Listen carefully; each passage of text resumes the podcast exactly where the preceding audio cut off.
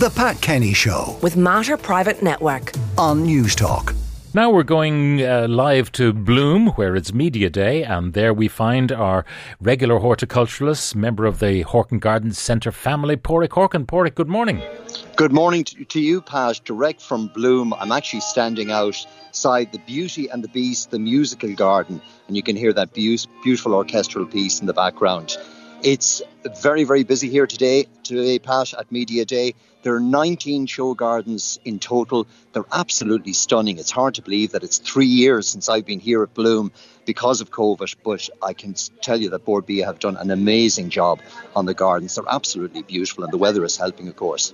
Now there are lots of these uh, show gardens. Besides the Beauty and the Beast musical garden, what else takes your fancy? Well, there's two other gardens, Pat, in particular. The Shared Spaces Family Garden, I think, is a great initiative by Bord Bia.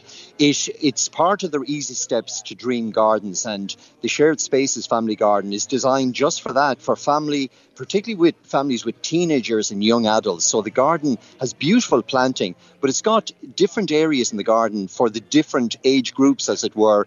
So from, you know, restful areas in under covers to areas on the patio, and with some stunning uh, planting. And many of these uh, gardens, Pat, can be, you know, you can retrofit them back into your own home, take pieces from them, and um, add some of the ideas that the that the uh, designers have used. And of course, all the information is on, on Bord Bia bloom.ie. The other garden that I thought was particularly nice is the Nature Enthusiast Garden, and that's from Jay McCorkell. And again, it's part of the Easy Steps to Dream Gardens, part of the Bord um, initiative. And again, that's a beautiful haven of cottage garden plants. I'm looking at beautiful poppies in flower, foxgloves in full bloom, beautiful Japanese maples. And again, Jane's Garden has some lots of restful spaces, some really good ideas for storing bikes, and um, just a very, very pretty garden. But there's okay. a garden here for everyone. And how are they handling, you know, the indoor spaces uh, that they used to have? I don't know whether they still have them for, you know, food halls and all the rest of it.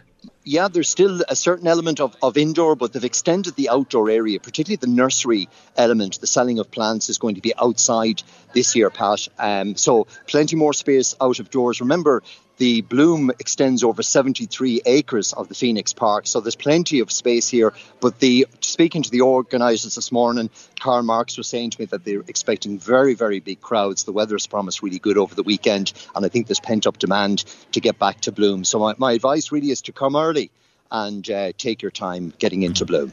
Now we've time for a few questions. Um, I have a 15-year-old ceanothus tree, which now only flowers for about two weeks and quite a few yellow leaves. It used to be much more vigorous. Any ideas? That's from John. Well, it's not.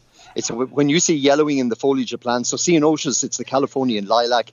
It's a relatively easy plant to grow, but it is a hungry plant, and the yellowing of the foliage will will indicate that the plant is hungry. It needs to be fed. This is actually quite a good time to feed it. So I would apply something like uh, a good quality rose fertilizer or Osmo Pro 6, a tree and shrub fertilizer now, water it in, and reapply that in about four weeks' time. So the plant is hungry, it needs to be fed. Uh, Now, maybe this is the same answer. Um, our 25 year old olive tree leaves are turning yellow with a kind of a mosaic pattern. We bought it from a nursery last June and it was thriving, but it has been deteriorating in the last month. It's not in a pot, it's presumably in the ground. In the ground, yeah. Well, again, the same thing applies, Pat, that, you know, yellowing on foliage of plants, particularly at this time of year, plants should be vigorously glo- growing now, but they need some nutrition. So, and again, granulated fertilizer or a liquid feed in this instance will also be beneficial. So, again, um, the Osmo Pro 6 applied now and repeated in four to six weeks' time. Can you ask Pádraic why my peony roses aren't flowering? Um, it's two years now without flowering. Lovely, healthy looking leaves, Yeah. but no flowers. That's from Clodagh. A, very typical of peony roses, Pat. Peony roses are the type of plant that once you plant them into the ground, they tend to do a lot of vegetative growing and then settle down to flowering. It can take up to three, four, often five years for the plants to settle into blooming. But having said that, once they do start flowering, they tend to be very reliable after that. A little bit of sulfur of potash would help. Apply that to the base of the plant, but don't expect any flowers this year. You're you're really preparing the plant for next year. So peony roses and hydrangeas often that's that's atypical of them, particularly when they go, go get when they're newly planted. Now, from Laura, I've been growing two jasmine climbers for the last three years in pots on the front of my south facing home. They're not growing at all. In the three years, there's been very little increase in height. I think it's time to call it quits. They're just not happy here. Can Pádraic suggest an elegant evergreen climber, which would be happy in a pot, perhaps white flowers, to cover a large section of wall? That's from Okay. Laura. Well, well, let me give you three. Three of my favourites. So, an, a very, very easy plant for Laura is a plant called Solanum jasminoides alba. Jasminoides meaning jasmine-like, and alba meaning white. And that's a plant in the potato family, Pat. And you know how easy it is to grow potatoes here in Ireland. That particular solanum will grow anything up to 18 to 20 feet. It'll generally put on about three to four feet of growth per year. So that's the first one I would pick. Make sure Laura, that you get quite a large pot. You want a pot that's going to take about 150 litres of compost. So that's Solanum jasminoides alba. You could also consider Trachelospermum jasminoides, which is an evergreen climber, or a lovely winter flowering climber is a climber called Clematis Winter Beauty. And Winter Beauty actually holds its leaf 12 months of the year. It's very vigorous, up to six feet of growth per year, and it flowers from Christmas through till the end of February, early March. Another one on yellowing uh, tr- uh, leaves. I have a horse chestnut tree in my garden for 30 years, but this year the leaves have gone completely yellow. The tree seems to be dying. and it, it, it most po- possibly is a little bit like ash trees. Horse chestnuts are affected by disease as well, the disease of, of horse chestnut, and unfortunately, there's nothing that can be done with them. Very similar to the to the disease, the blight that we see on um, our common or, or, or ash trees. Um, unfortunately, uh, horse chestnut suffer from a similar disease and, and they're failing right through Europe and through Ireland as well. But there's nothing that can be done with the plant. It will so, slowly start to regress over the next couple of years. How much stem should I cut back when deadheading Senetti? How many flower flushes will it give?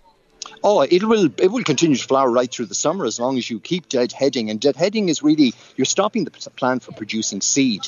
And the function of any plant, of course, is to produce its seed and then it stops flowering. So we deadhead plants right through the summer, taking off the old flower head and at least six inches of the main stem. Uh, refeed feed it with a liquid feed. It'll come back into growth, and that Senecio will come back into flower then in about three to four weeks' time. And you continue to do that right through the summer. The same with roses, and the same with many herbaceous perennial plants, lupins, for example.